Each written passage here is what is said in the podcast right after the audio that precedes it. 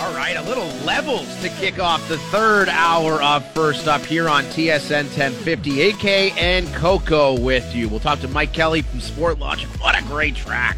In about 30 minutes' time, Chuck Swirsky. Chuck Swirsky on the show man. at 9.15. Bringing the salami and cheese.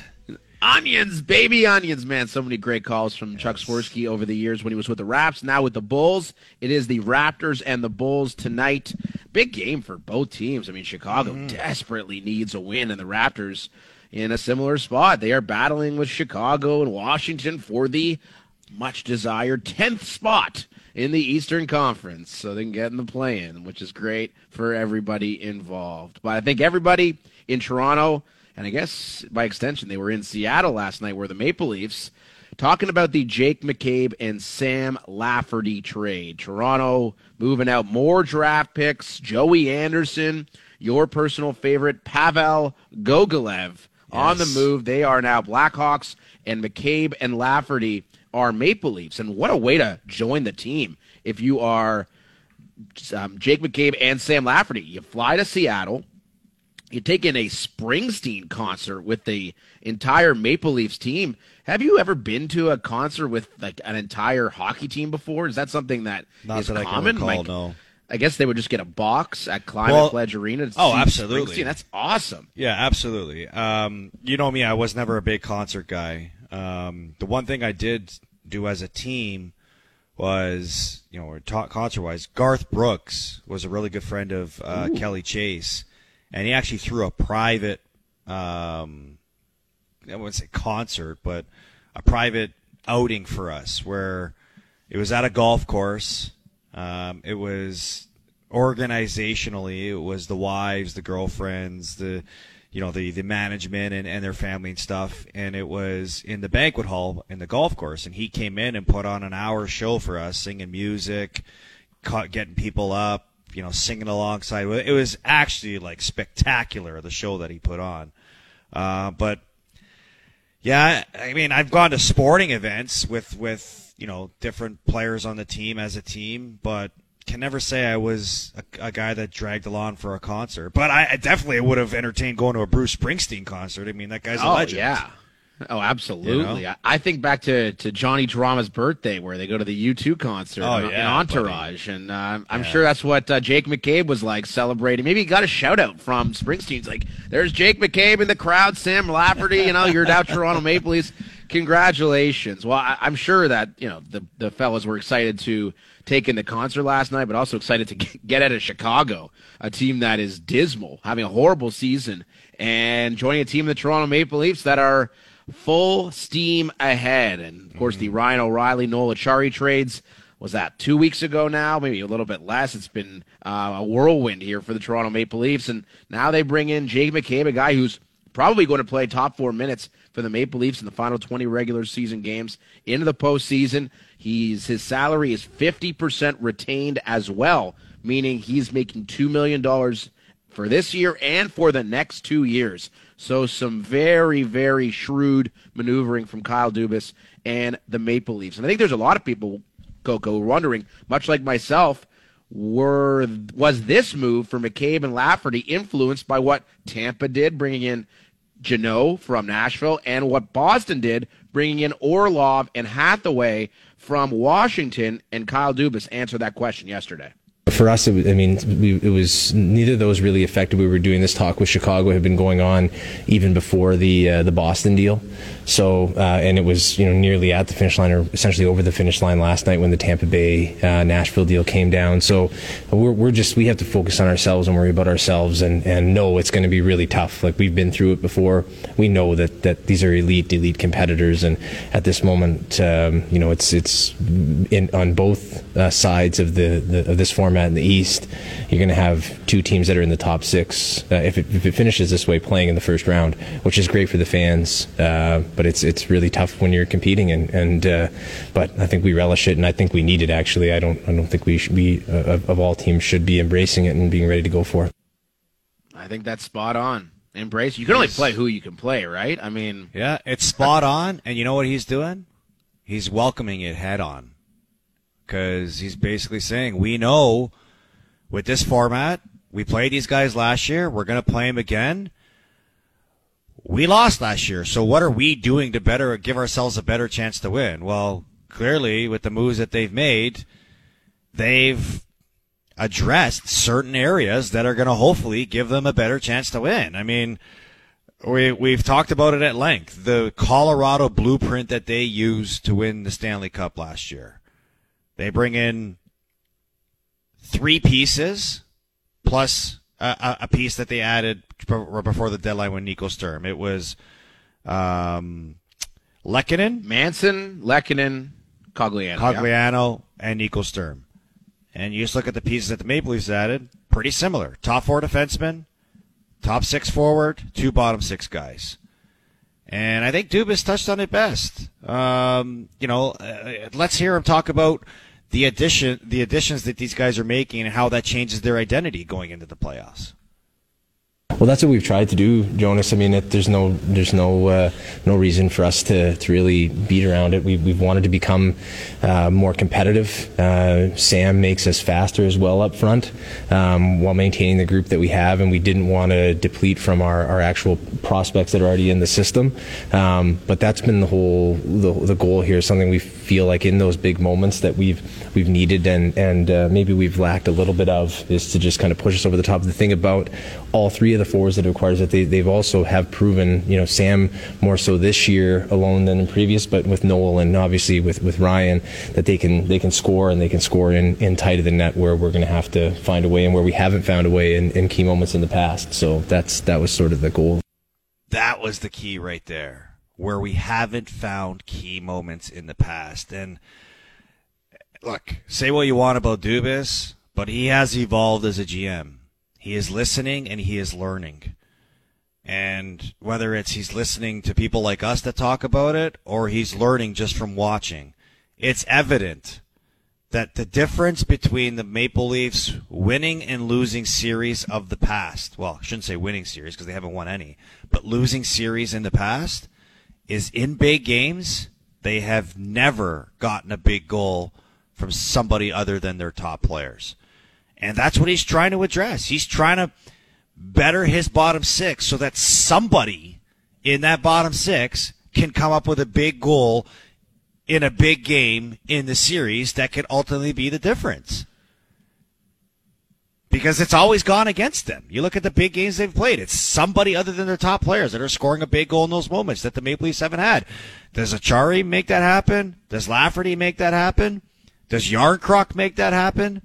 Does Ryan O'Reilly make that happen? Does Ryan O'Reilly make that happen? And that and that's the question. And Kyle Dubas done a great job of supplementing his roster without removing anything from the roster yet. Could happen mm. still today, maybe maybe on Thursday, maybe who knows. But um, there could be a, a subsequent move where they have to clear the the salary cap space to become cap compliant. But I think what Dubas has accomplished here is not parting with any of his top prospects. Matthew Knies hasn't been traded. And we haven't Fraser even talked Minten about that, AK. Hasn't been traded yet. Ma- Matthew Knies could very well become a Maple Leaf as well. But but I think my ultimate point is, and this was something sent to me by Greg Brady, our buddy Coco, how the Maple Leafs now have four draft picks in the first four rounds of the next three drafts.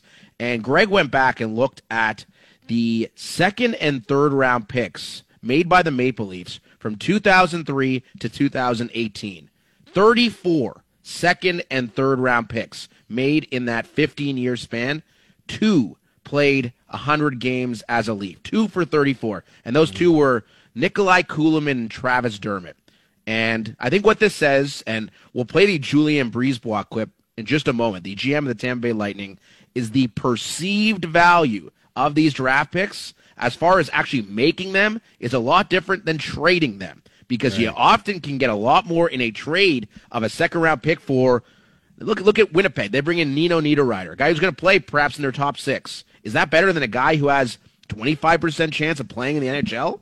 Right. I'd say so. It's pretty obvious. So perceived value versus actual value. And you have value. to wait two or three years to see if he actually turns if into not, something. If not longer. Man, Nick yeah. Robertson was a great second round pick that the Leafs have made. Perfect He's barely example. played for them. So you know, the, the idea of perceived value is something that Julien BriseBois, the GM of Tampa, addressed yesterday in reference to the trade he made for Tanner Jeannot. At the end of the day, I know there's a perceived value of those picks, but we have a really good idea of what the actual value of those picks are. Individually, you can go, what's that first round pick? What's the second round pick? And so forth and so on. And when we look at what that's worth to us, based on the odds of those picks turning into good NHL players down the road. I'd rather have the good player right now for this season and next and help this group win uh, right now. Because I know what the odds are of those picks turning into players. I also know what the odds of those picks turning into, into players that can help us win while we have this group of players right now in their prime ready to go for another long run. The odds of that are zero. None of those picks so, were going to help. None of the players we're going to draft with those picks are going to help us win this year or next so, I mean, I think it's pretty obvious that Julien BriseBois, the GM of the Tampa Bay Lightning, and Kyle Dubas, the GM of the Toronto Maple Leafs, are in very similar frames of mind as far as how they're looking at the trade deadline and looking at the draft picks, which may or may not have value for them. But you know what mm-hmm. does have value? Bringing in Ryan O'Reilly, bringing in Tanner Jeannot, bringing in Jake McCabe. I can guarantee you these guys will be playing and making impacts for for both the Tampa Bay Lightning and for the Toronto Maple Leafs, and that's how you got to look at it. You don't yeah. you don't have a, an infinite amount of time to be competitive in the National Hockey League when you have an opportunity to go in the playoffs and compete against a juggernaut like the Tampa Bay Lightning for the Leafs. Or on the other side, a team like Tampa is looking at Toronto and be like, man, these guys are hungry this year. You know, they took us to seven games. It was right there. Could have gone either way in game seven. I think both organizations are looking at it the right way. And I don't think this is a draft schmaft type thing, but it's a, I think BriseBois laid it out perfectly. What the perceived value is versus the actual value is. And yeah. these two teams are living in reality, not some fantasy world.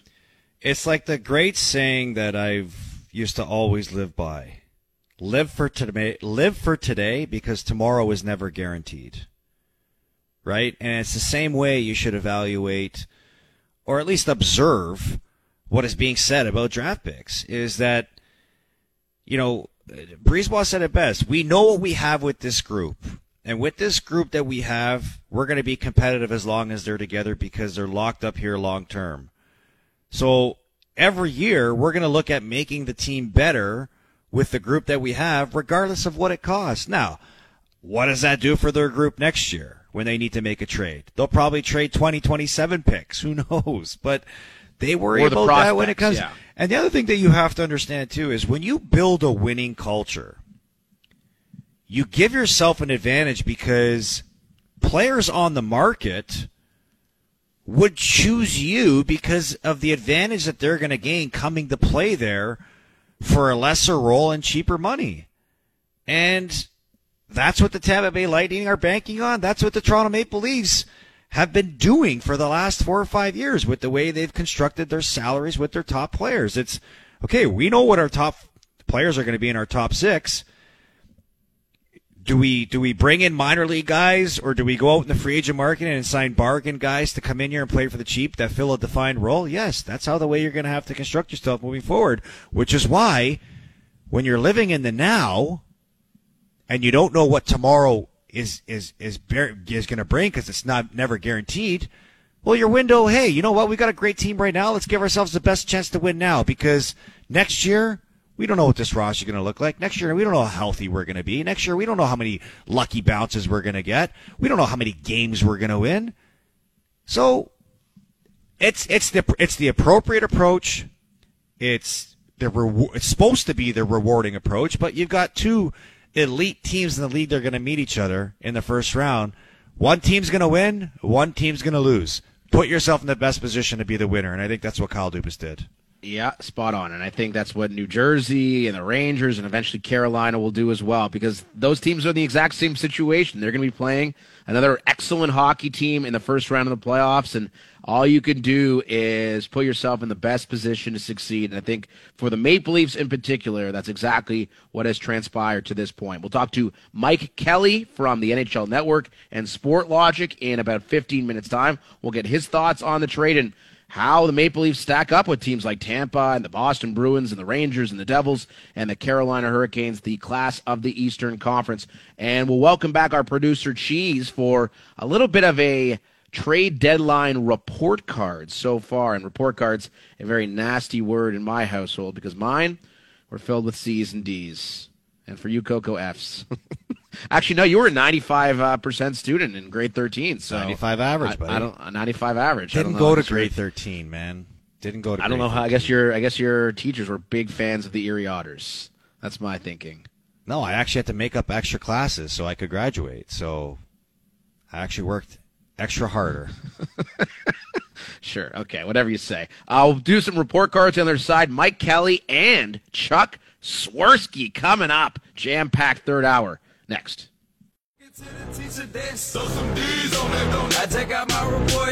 Great song. Who sings this song, Chrissy? Soldier Boy. Nice. I thought he only had one song, but apparently he has two.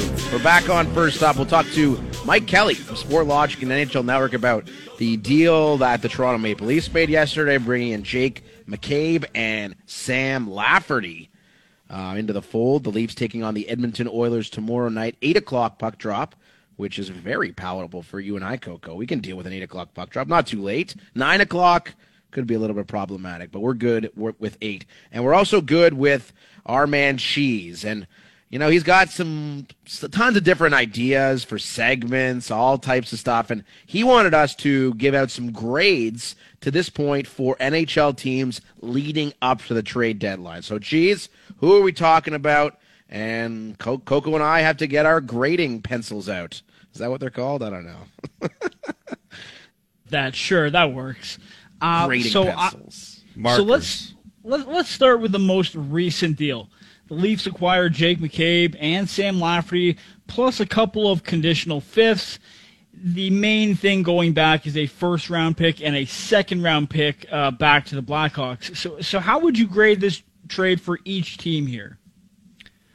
I- think if you got to say the Maple Leafs, this is an A for sure. I would even go as high as A plus because you acquire two players that fit a need for you, and and, and I think it's safe to say one of two of Chicago's better players this season. I mean, Jake McCabe was the only player on their roster that was a plus player, and we'll talk to Mike Kelly uh, coming up here at eight eight thirty from uh, Sportlogiq, and he'll help us dive into a little more the impact that Jake McCabe has when he's on the ice compared to when he's off the ice, um, and playing on a team like Chicago. And then Lafferty, you know, he's having a breakout season and playing in your bottom six. He's got 11 goals in the season.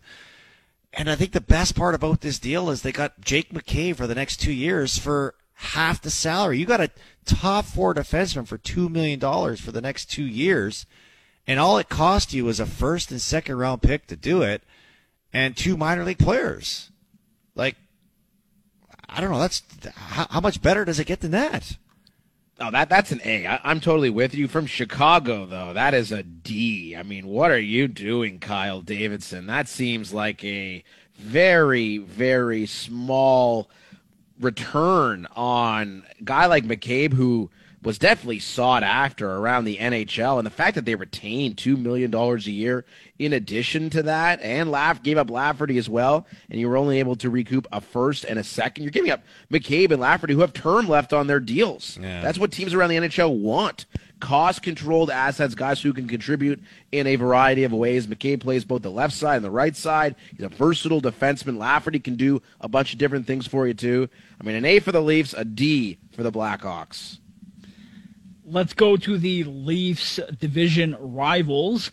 The Tampa Bay Lightning, they acquired Tanner Jeannot for from the Nashville Predators for Cal Foote, a first round pick and four more draft picks. So what grade are you giving this one, guys? Well, clearly this is an A plus for Nashville because they got six assets back for a player that played in their bottom six. I mean, you're talking about a, a young defenseman that could potentially play maybe in your middle pair, and a first to fifth round pick. I mean, probably one of the biggest uh, returns in any trade we've seen so far for a single player. Not probably For is sure. Is, Definitely is. definitely. So it's definitely an A plus plus for Nashville. I think for for Tampa Bay, look, I'm not going to sit here and criticize anything Tampa Bay done. This is a team that's won two of the last three Stanley Cups, has been to three straight Stanley Cup Finals. And one thing I give them a lot of credit for is when they when they identify a player they really want, they don't stop at anything to make sure they get them, regardless of what the price is. So for that reason and that reason alone, I'm going to give them an A for this. Really, an Yes. A for Tampa. See that the, the, the Tanner Jeannot part of this whole equation, it's so weird because last year he scored 24 goals, right? And there's all the metrics, and we'll ask Mike Kelly about it. Like he was shooting, I think, close to 20%. This year he's shooting 5% and has five goals in 56 games. So which one is it? Is Jeannot the guy who is the fortunate scorer, a guy who can fill the net in a third line role, very little power play, eat five on five, be a dominant force in that respect? Or is he the player this year who hasn't really been producing very much?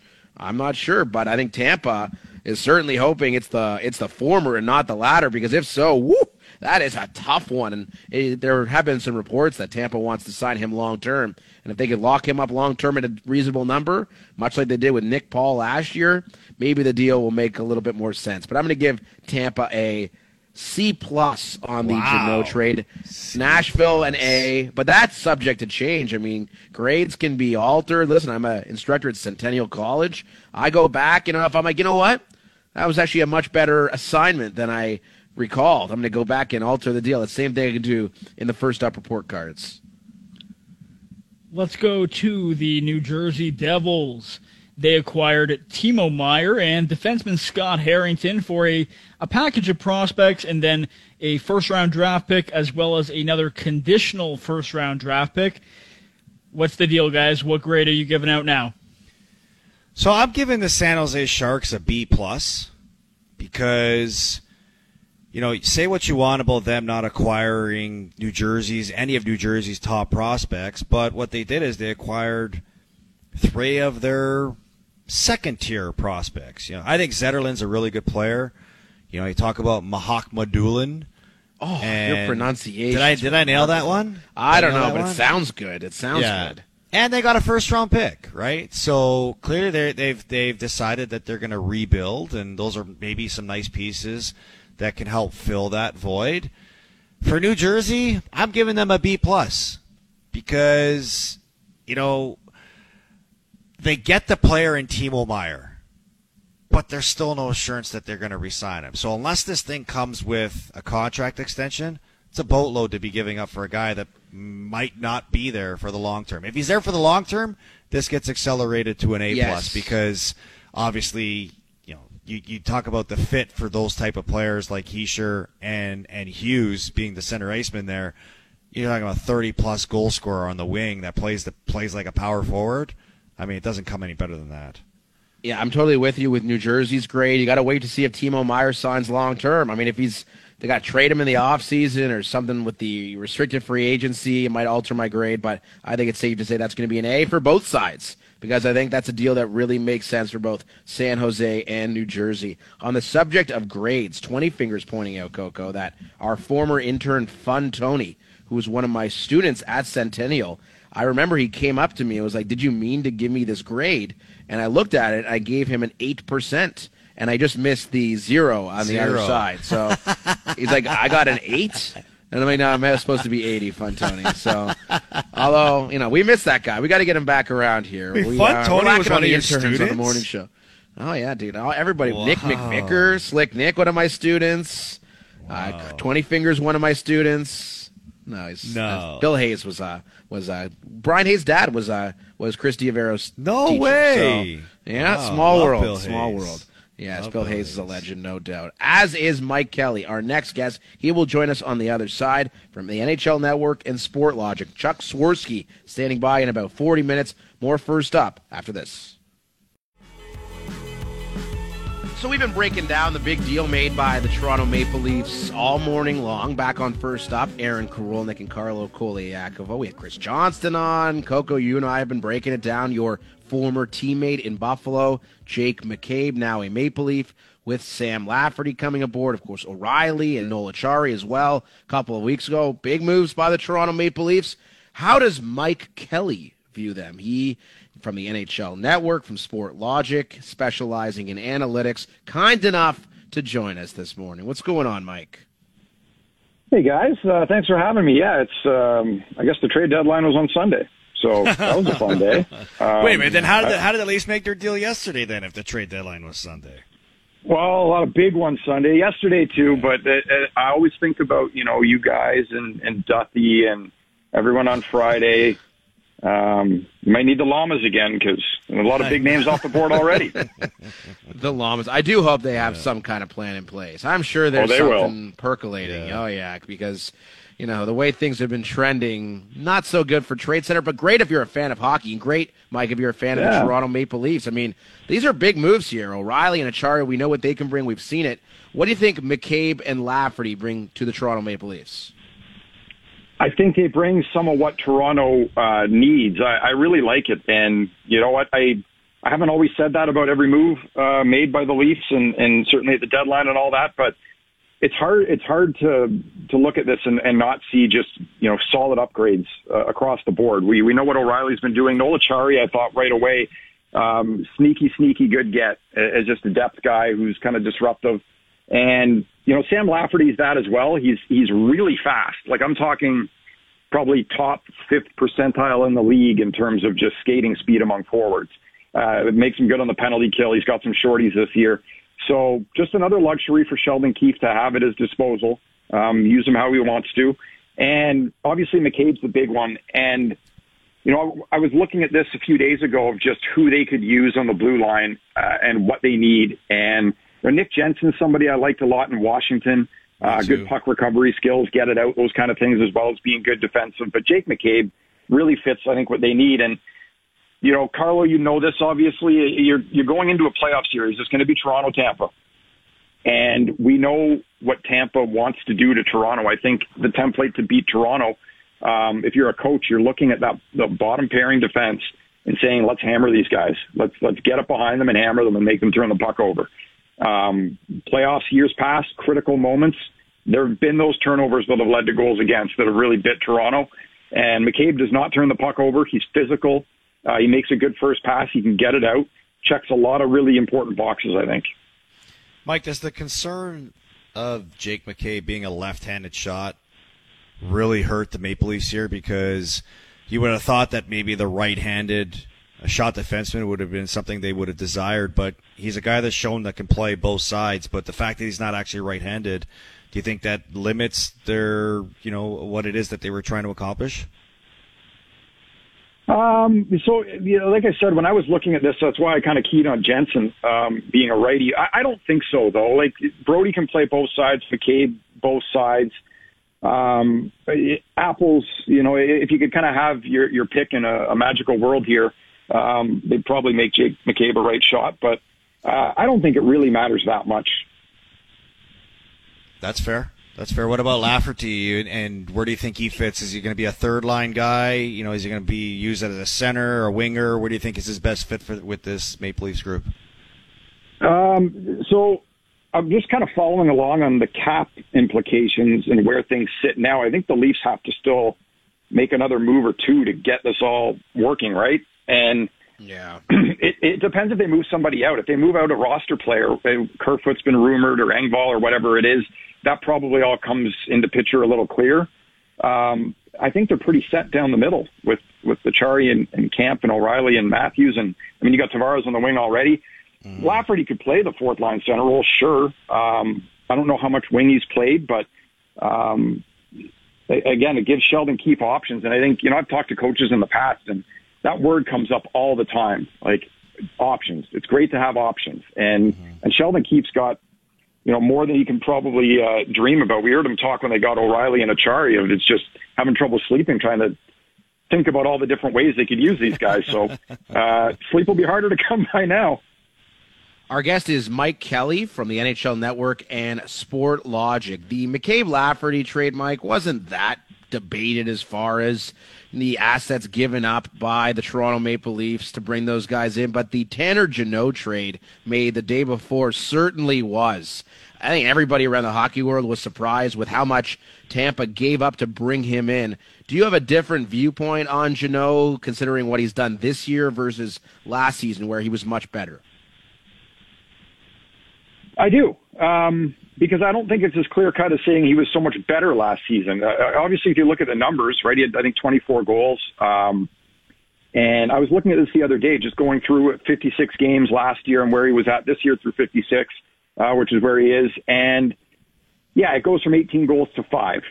All right. His shooting percentage goes from, you know, 20 something percent to uh, single digits.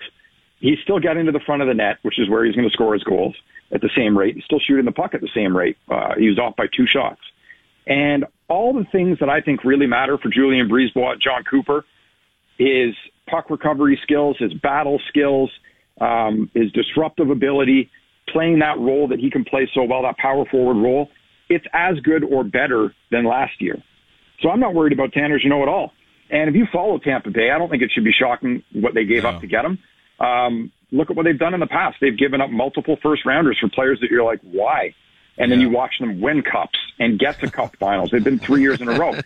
Julien BriseBois said it, I think yesterday, right? Yeah. talking about draft picks and the value of them and how they don't bring any value to this team right now. They have a window with star players in their primes. They're trying to win cups. And it's not like this is just a, a template that we're wondering if it'll work. They've been to three straight cup finals. Yeah. So, uh. Yeah, you give it up. You get Tanner Jeannot. I look at that bottom six now. Colton, Paul, Jeannot, Perry, Bellemare, Maroon.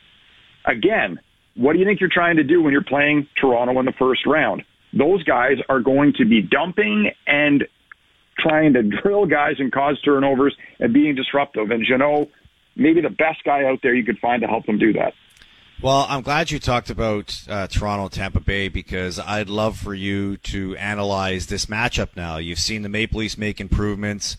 They lose in Game Seven last year. How much closer have the Maple Leafs come to beating a Tampa team in a seven-game series? I, th- I think they're closer. And look, it was a one it was a one goal loss in Game Seven, right? It doesn't get any closer than that to begin with. But um, I, I'm going to go deeper into this before we get to the playoffs. I'm just starting to kind of look at this matchup.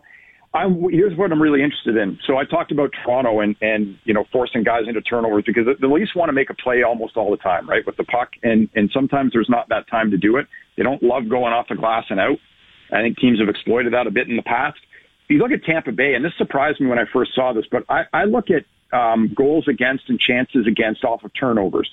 So, you know, within five seconds of a turnover, how many chances and goals are you giving up? And Anaheim's given up the most goals. That doesn't surprise anyone. Columbus, the second most. Tampa's tied with Columbus for the second most. Turnovers within five seconds, uh, or sorry, goals against within five seconds of a turnover. I start watching them. A lot of these are on the walls. A lot of these are on the goal line. I think Toronto's recipe for success might be similar to Tampa's of winning those wall battles, winning pucks behind the net, getting it out in front for those quick looks. Um, and so you see Toronto go out and get Noel Acciari and a fast Sam Lafferty who can play physical. And you see Tampa go out and get Tanner You know, like the star power is there on both sides. We all know that. I, I think mm-hmm. in a lot of ways this is all going to saw itself off. And then you get to the bottom six and the bottom pairing defense, and that's where we're seeing these two teams start to uh, make sure that they're as sound there as they can be. Um, because I, I won't be surprised, given how close this series should be, if those critical plays that, that I just talked about are ones that you end up looking back on and being like, yep, that's how that goal was scored and that's how that game ended. Mike, we saw McDavid score twice last night. The Oilers lose 3 2 to the Boston Bruins. No shame in that. The Oilers taking on the Toronto Maple Leafs tomorrow night at home. And I'm curious to know your thoughts on how you believe that Edmonton should proceed here ahead of the deadline. Do they need a bona fide top four D man, or do you think maybe they can get through the playoffs in the West, not exactly the most imposing conference, without a big addition ahead of the deadline? Yeah, I think they need that defenseman. Um, I've said it all along. I think Jakob Chychrun's the perfect fit in the left side. You put him behind Darnell Nurse, you slide Brett Kulak down. Um, you got Broberg, who's played really well, and maybe that's been part of the decision of, of why they, haven't done it or might not do it. Um, but I think in addition to getting a guy like Chychrun, who is such a great skater and, and produces a lot of offense and, and is not terrible defensively, if people think that, um, is that it alleviates some pressure from Darnell Nurse offensively and, and overall you'll probably get more out of Darnell at the same time if you do something like that. So I said that exact think, same thing last week, Mike. I said, I said, do you want to you want to improve your defense? Get Nick, get Darnell Nurse to play better and focus just on playing defense. Go get somebody that can help alleviate just taking the offensive pressure away from him because he's at his best when he's beating up guys in front of the net, being hard to play against, and mm-hmm. just just focusing on defense. I just feel like the contract and him having to produce at that rate might be catching up to him. He's been asked to do a ton for sure. Uh, so yeah, I'm with you. I think I'm glad that, that you agree, um, and I'm with you on that. So that's what I like. I, I don't. I saw on Twitter once. I think it was Shohei Ohtani. Right? Someone made a tweet of like, you know, Ohtani pitches eight scoreless innings and hits three home runs, and the Angels lose six to two or whatever. Um, it's kind of like the McDavid. It's like, oh, he scores four points and you know they lose. Um, and the other thing, you know, somebody put this to me, and I thought it was so well said. We're talking about the cost of of, of acquiring players if you're the Oilers and what you need to do in a, a pretty open West. Um, and and making a run at this thing. And they said, you know, what's the cost of not doing it? Maybe that's greater because yeah, McDavid and Draisaitl, they're in what years seven, eight, nine. These guys, um, they're in their primes. This team is pretty capable. Stuart Skinner, you know, he's he's he's going to be their guy. It's not going to be Campbell, and he, he's been more consistent. What's the cost of not putting your chips in and watching the prime of these players just waste away? Oh, yeah. it, it's significant. It, it's definitely significant. McDavid's on pace for 67 goals and 154 points. You better go out and get this guy a man. If I'm McDavid, I'm like rolling into Ken Holland's office every single day. Like, what are you doing? Yeah, go get us players, dude. Do you see what Tampa Bay and Toronto, who are playing each other in the first round, are giving up when it comes to draft capital? What is the Edmonton Oilers doing in a wide open West? Their draft picks for the next two well, years shouldn't mean anything for that. Exactly, and, and, I think you just hit it on the head there. The wide open West, where literally is probably nine teams who could win the West. I don't think anyone would be surprised. But there's only one team that has Connor McDavid on it, and we saw what those guys did last year, McDavid and Draisaitl in the playoffs, and I don't really see a reason in which they won't be able to do it again. But the goaltending, I mean, you mentioned it, Mike. I mean, Skinner, Campbell. Oh man, that Campbell contract just looks horrendous right now. I mean, that's got to be a, a, major concern. It's not that they can go out and trade for Juuse Saros. So really, the only way that they can figure out something to do there is improving the D, which you hope could also improve the way that they goaltend, right? Yep, and the, the thing about the playoffs in the West too, like I think Colorado's really starting to establish itself again right. as, as the player there. So you know that's scary, but come out of your division, you're in the conference final. That's the way that the playoffs are set up. And the Pacific, talk about goaltending, that's fine. So Vegas, you know, they've got injuries all over the place in that right now. But even when they don't, you're talking about Logan Thompson and Adin Hill. Um, Seattle, you're talking Grubauer, Martin Jones. LA, you're talking Pheonix Copley and Jonathan Quick. Like Jeez. Edmonton might not have the best goaltending. It sure doesn't have the worst in the Pacific. No kidding. So um, I, I think there's a real opportunity for them to win a round, win probably two rounds um, if they if they do make some moves here. Then you're in the conference final again, and and that's where they were last year against Colorado. They weren't anywhere close to the Avalanche last year. I mean, Colorado spanked them, and, and they lost four games all playoffs. They won the cup, so so be it. But you know, again, whether it's a business side of things of winning a couple playoff rounds, what that means to a team uh, obviously, the, the hockey side of it, you're putting yourself in a position to, to play to go to a cup final. Um, and there's no guarantee that, that Colorado gets out of the, uh, the Central either. So, yeah, I don't know. My, my view on it is is chips in um, and go for it. Amen. And I think that's what Dubas did. That's what Julien BriseBois did. And that's what Ken Holland should do. It remains to be seen if he ultimately will. Three o'clock, the trade deadline on TSN. Mike, thank you as always for doing this. Great to have you on the show. Let's do it again soon.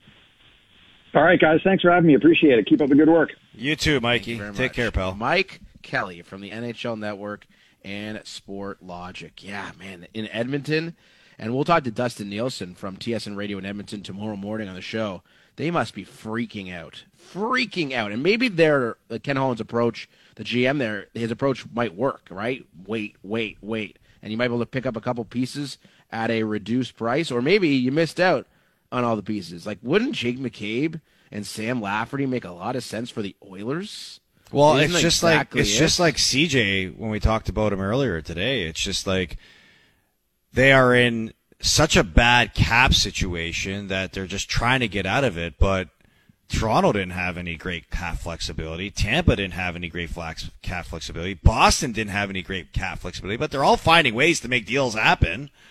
It's your job as a GM and your job as your capologist, whatever you want to call him, to find a way to make it happen. And Mike Kelly said it best. You put Jakob Chychrun in that lineup? Not, you're not just doing it this year, you're doing it for the next two years because he's under contract for the next two years. So who cares what it costs to get him? Go out and get him because it makes your team better now. Yeah, better you want to now go out in and the get future. you want to go out and get Ekholm, a guy that's going to be more difficult to get because he makes more, and is going to be coming with a four-year contract instead of a two-year contract. Like, come on. It's very confusing. Uh, maybe we'll figure out some stuff tomorrow ahead of the and and everything and everything I said about Darnell Nurse, like go improve your defense. I think the first conversation you'd be having with your fans is go out and get Darnell Nurse to just play better. Snap at Honestly. Yeah, because no, he's a way better player than what he's playing. But Man, like if he's being nine- asked nine mil. if if he's being asked to do everything on defense, then you wonder why he's not really playing like himself. Go out and get him help. Mike Rupp coming up in 40 minutes. We'll continue this conversation with Rupper, also from the NHL Network, and Chuck Swirsky. Get out the salami and cheese, mama. This segment is over. He's up in about uh, 20 minutes time. Uh, hour three. First Mic drop. continues. Pretty good. Pretty good.